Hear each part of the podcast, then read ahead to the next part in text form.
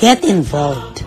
Inheart Ministries exists to lead people worldwide into a growing relationship with Jesus Christ and to strengthen the local church. As part of our mission, we want to come alongside you with unique resources designed to help you grow closer to God, to encourage, enlighten, and inspire you. We also invite you to join us in reaching millions across the globe with the life-changing message of the gospel. With your prayers and support, there is no limit to what God can accomplish through the ministry of Herd Ministries.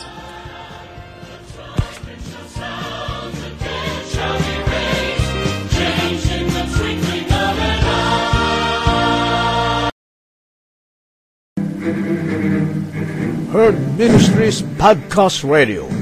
Nadidinig ang inyong mga boses. Sumasahimpapawid araw-araw sa Anchor Podcast at sa iba pang podcast apps sa inyong mga gadgets. Mapapakinggan sa Anchor FM, Breaker, Google Podcast, Pocket Cast, Radio Public, Spotify at Copy RSS.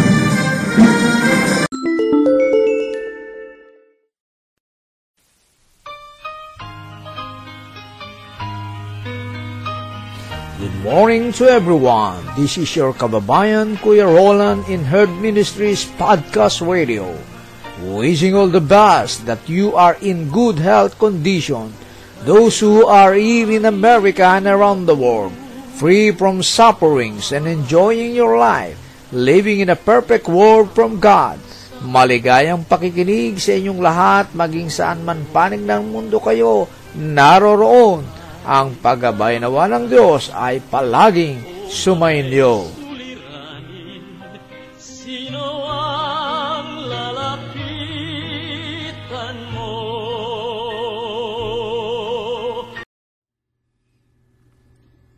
Magandang araw po sa ating lahat at mapagpalang araw. Tayo po ngayon ay magre-record. Dito po tayo sa labas at ako po ay ah, nasa labas ngayon dito sa Teaneck, New Jersey. Kaya't ah, medyo maingay ng konti itong ating ah, recording at ah, ating pong ah, pakinggan ang ating programa, ang ating prayer is powerful and effective. Ang ating pong ah, palatuntunan, ang ah, prayer is power, powerful and effective ay nagpapaabot po ng pakikiramay sa pamilya ni ah, Mayor Ato. Ah, ito po ay isa nating kaibigan, mananampalataya, at si Ato Mateo. Siya po ay pumanaw nitong nakaraang mga araw. Kaya nakikiramay po ang aming ah, programa at ang aming sambayan sa pamilya ni Brother Ato Mateo. Gayun din ang ah, pamilya ni Pastor Henry ah, Vicente ay patuloy tayong nagpapaabot ng pakikiramay sapagkat alam natin na hanggang ngayon ay sila'y nagdadalamhati sa pagpanaw ng kanilang nag-iisang anak na si Isaac Vicente. Naway ang paggabay nawa ng Diyos ay patuloy na sumainyo. At tayo po ay maraming tinanggap. Una po ay mga nakakalungkot na mga balita na, sa, na kailangan nating isama sa panalangin ang kalagayan sa Pilipinas sapagkat katatapos lamang po dumaan doon ng bagyo na si Jolina at napakarami po ang napinsala ah, na binaha. At ang iba ay at napinsala ang kanilang tahanan. At meron ding mga namatay. At lalong higit ang mga kabuhayan ng ating mga kababayan sa Pilipinas. Mga pananim at ang hanap buhay. Kaya isama nating sa panalangin ang ating minamahal na bansang Pilipinas at ah, gayon din ay meron na namang isang bagyo.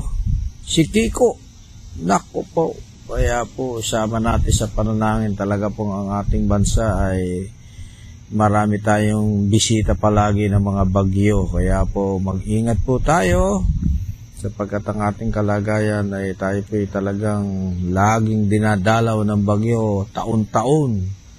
Kaya po, tibayan natin ang ating mga bahay, ihanda natin ang ating uh, kalalagayan, sapagkat ito po ay talagang hindi natin maiwasan.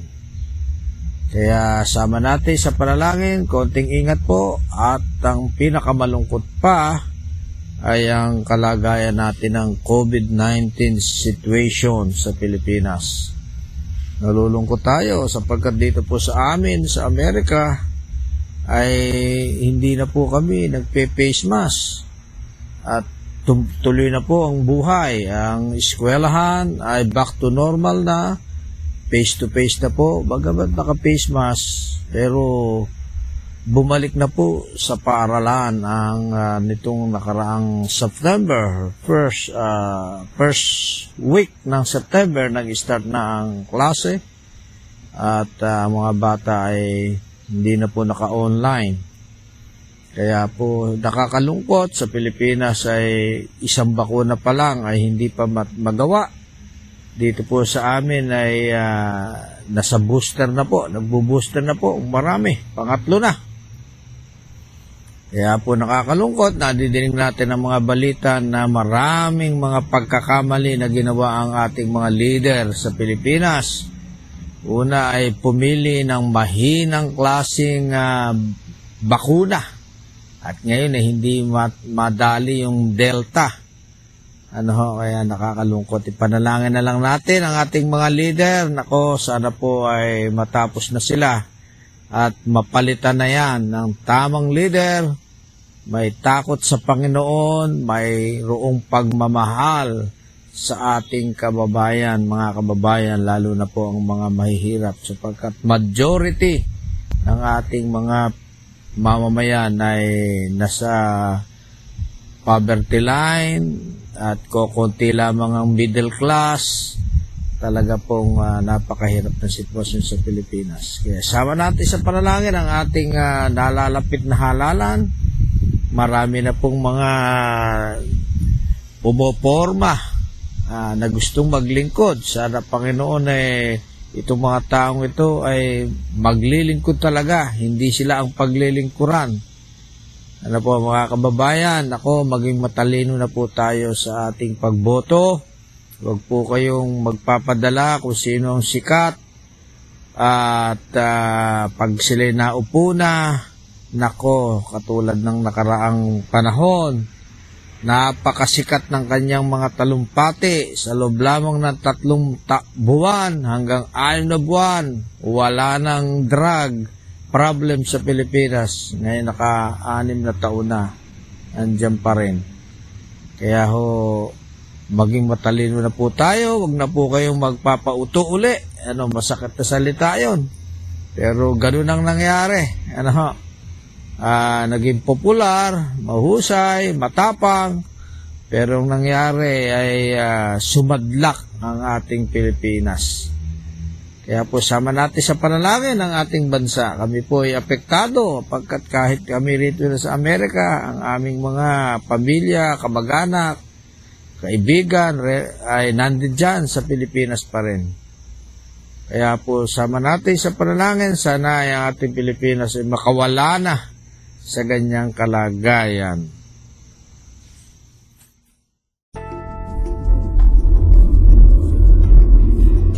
Ang ating pong uh, pagbubulay-bulay ngayon ay uh, tungkol sa dila. So, pinamagatan ko po itong dila ng pagpapala. Dito po sa ating uh, basihan mababasa natin na ang dila ay very powerful. At sinasabi dito na ang dila na kahit siya'y maliit, ay malaki ang kanyang magagawang damage kung ito ay gagamitin sa hindi maganda. Inihalin tulad dito sa ating ah, talata ngayon na ang dila ay isang katulad ng maliit na apoy na pwedeng sumunog ng isang malaking gubat. Yan. Ano ang ibig sabihin natin yan? Ibig sabihin nito, ang dila ay talagang kahit sa maliit ay very powerful. Pero sa araw na ito, gusto ko pong bigyan natin ng paliwanag na ang dila ay hindi lamang magagamit sa masama, kung hindi ito magagamit sa mabuti. Kaya ang sabi ng ating pamagat ngayon, ang dila ng pagpapala sapagkat ang dila rin ito ay maaari natin gamitin sa pagsasabi ng katotohanan.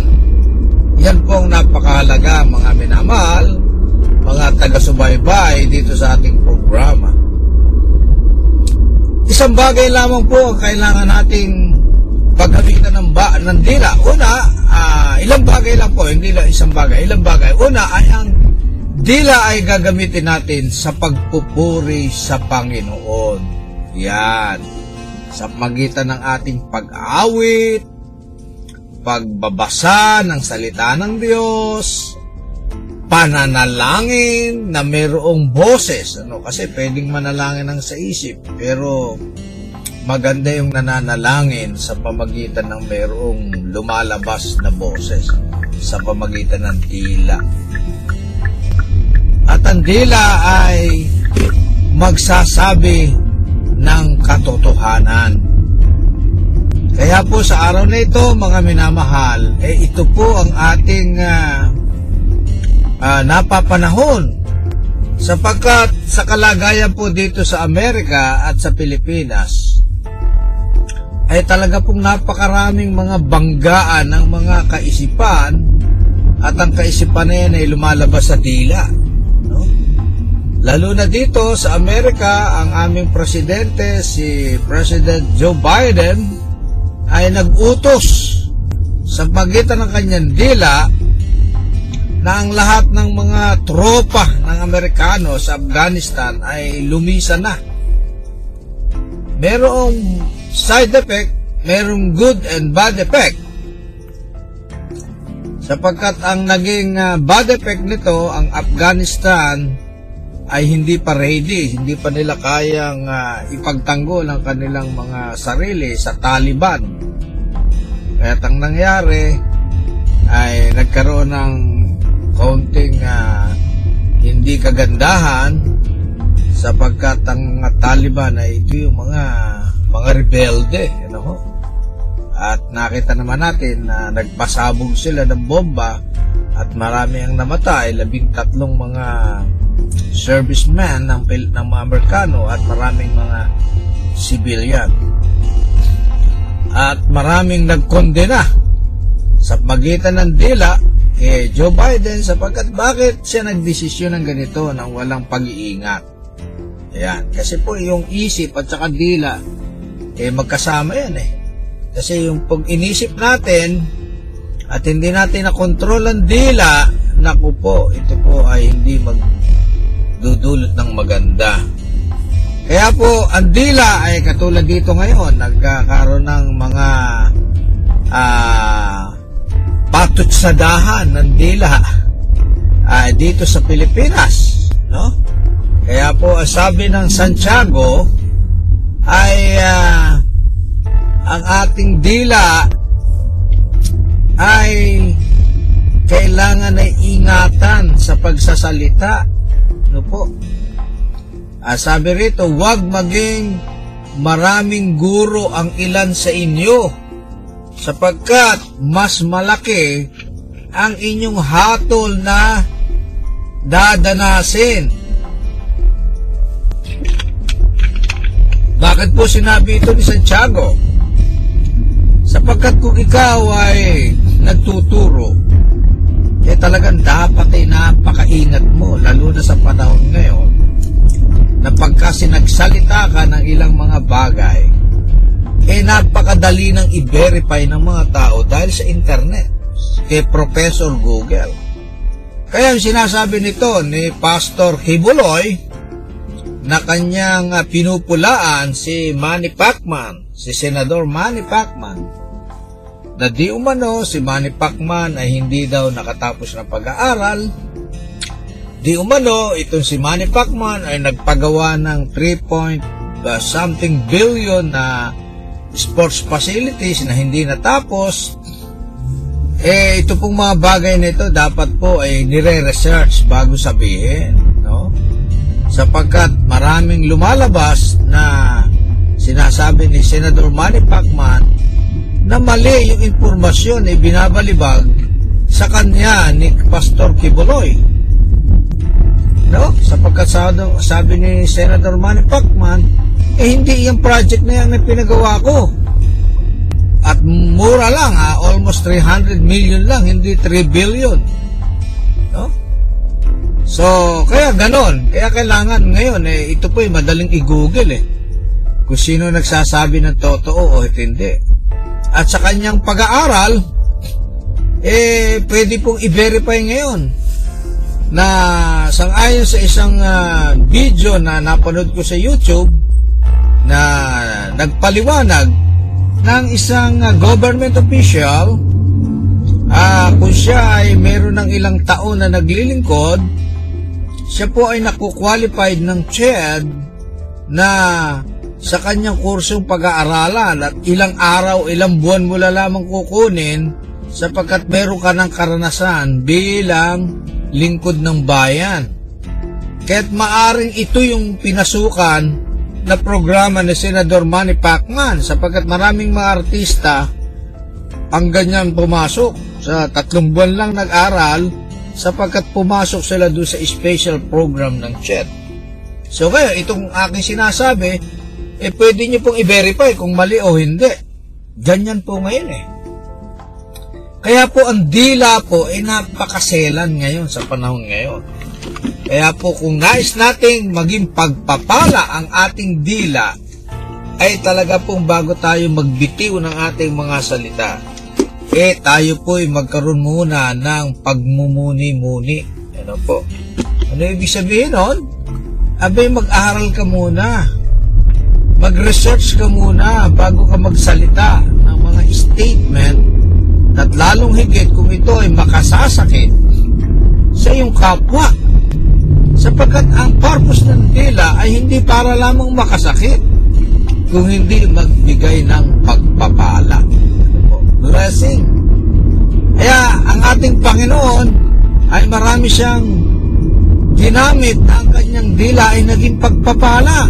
Ano? nagbigay siya ng sermon dito po sa Sermon of the Mount yung pinunpile ni Matthew mula sa chapter 5 hanggang chapter 8, napakagaganda sermon po yan. Kaya po, kung uh, kayo po ay gusto nyo magbulay-bulay, basahin niyo po yan, chapter 5 to chapter 8. Napakarami. At dito rin sa aklat ng mga awit na 150 chapter awit uh, ay ating pong basahin ay napakaganda ng mga salita. At lalong higit kay Haring Solomon, ginamit niya ang kanyang tila at ang kanyang isipan sa pagsasabi ng mga magagandang salita ng wisdom, ng full of wisdom. Kaya po mga minamahal, mga tagapakinig, minsan lang tayo mabubuhay sa mundong ito. Nawa ay palagi natin isipin na yung ating mga dila dila ng pagpapala. Napakarami pong bagay na magaganda nating sabihin. Kaya yun muna sabihin natin. Wala tayong karapatan na magsabi ng hindi maganda, lalo na po sa ating asawa, sa ating anak, at maraming tao at uh, mayroong kahinaan. Talaga pong totoo po yan. Na minsan yung pamilya natin ang nagiging uh, shock absorber ng ating problema. Kasi sa ibang tao, hindi mo maipulalas yung, yung sama ng loob sa asawa mo o sa anak mo na bubulalas. Kaya sila naman ang nadadamay. Ano, kaya ito po yung malaking struggle sa atin. Kaya una, sampulan natin ang magandang pagpapala ng ating mga dila, ang ating pamilya. At naniniwala po tayo na ang Diyos ay gagamitin ang ating mga dila upang ito ay maging pagpapala sa maraming mga tao. Salamat po. Let us begin. First, we will pray and hear about God's mercy. You, O Lord, are forgiving and good, abounding in love to all who call to you. Let us then approach God's throne of grace with confidence, so that we may receive mercy and to find grace to help us in our time of need. God here says to approach with confidence the throne of His grace so that we may receive mercy. God wants us to come and receive mercy. God gives us mercy out of His infinite grace. But because of His great love for us, God, who is rich in mercy, made us alive with Christ, even when we were dead in transgressions. It is by grace you have been saved. And God raised us up with Christ, and seated us with him in the heavenly realms in Christ Jesus, in order that in the coming ages he might show the incomparable riches of his grace, expressed in his kindness to us in Christ Jesus. God is kind to you. God is merciful to you. God has grace for you. But so that you may know that the Son of Man has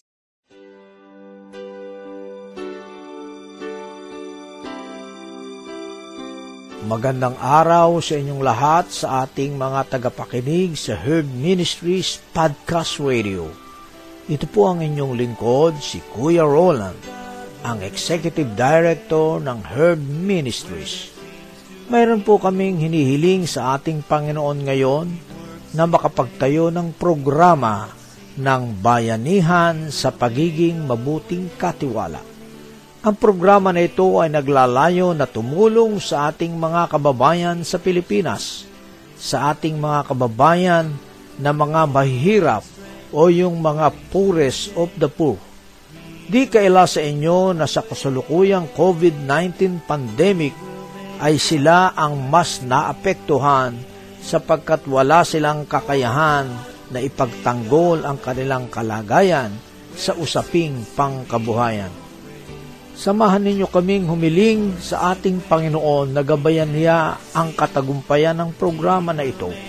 At gayon din sa inyo na ating mga kapatid sa Panginoon at mga tagapakinig na ang inyong 99 cents dollar per month ay isa ng kasiguraduhan ng katagumpayan na muli natin silang samahan na mangarap at maitaas ang antas ng kanilang mga buhay buhay na may pagtitiwala sa kapangyarihan ng Diyos. Salamat po sa pagiging sponsor ng bayanihan sa pagiging mabuting katiwala. Click nyo lang po ang sponsor menu sa ating Herd Ministries podcast dashboard at maibibigay na ninyo ang inyong mga tulong. Muli ang paggabay nawa ng ating Panginoon ang palaging sumainyo. Salamat po.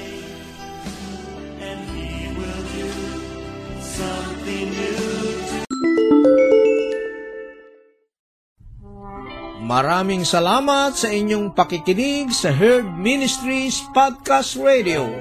Maaari niyo po kaming kontakin sa Herd Ministries 2020 at gmail.com upang ipaabot ang inyong mga kahilingan sa pananalangin o maging mga pagpapala na tinanggap mula sa ating Diyos. Ang pagpapala nawa ng Diyos ay palaging sumainyo. Salamat po. Bawat sandali ng buhay ko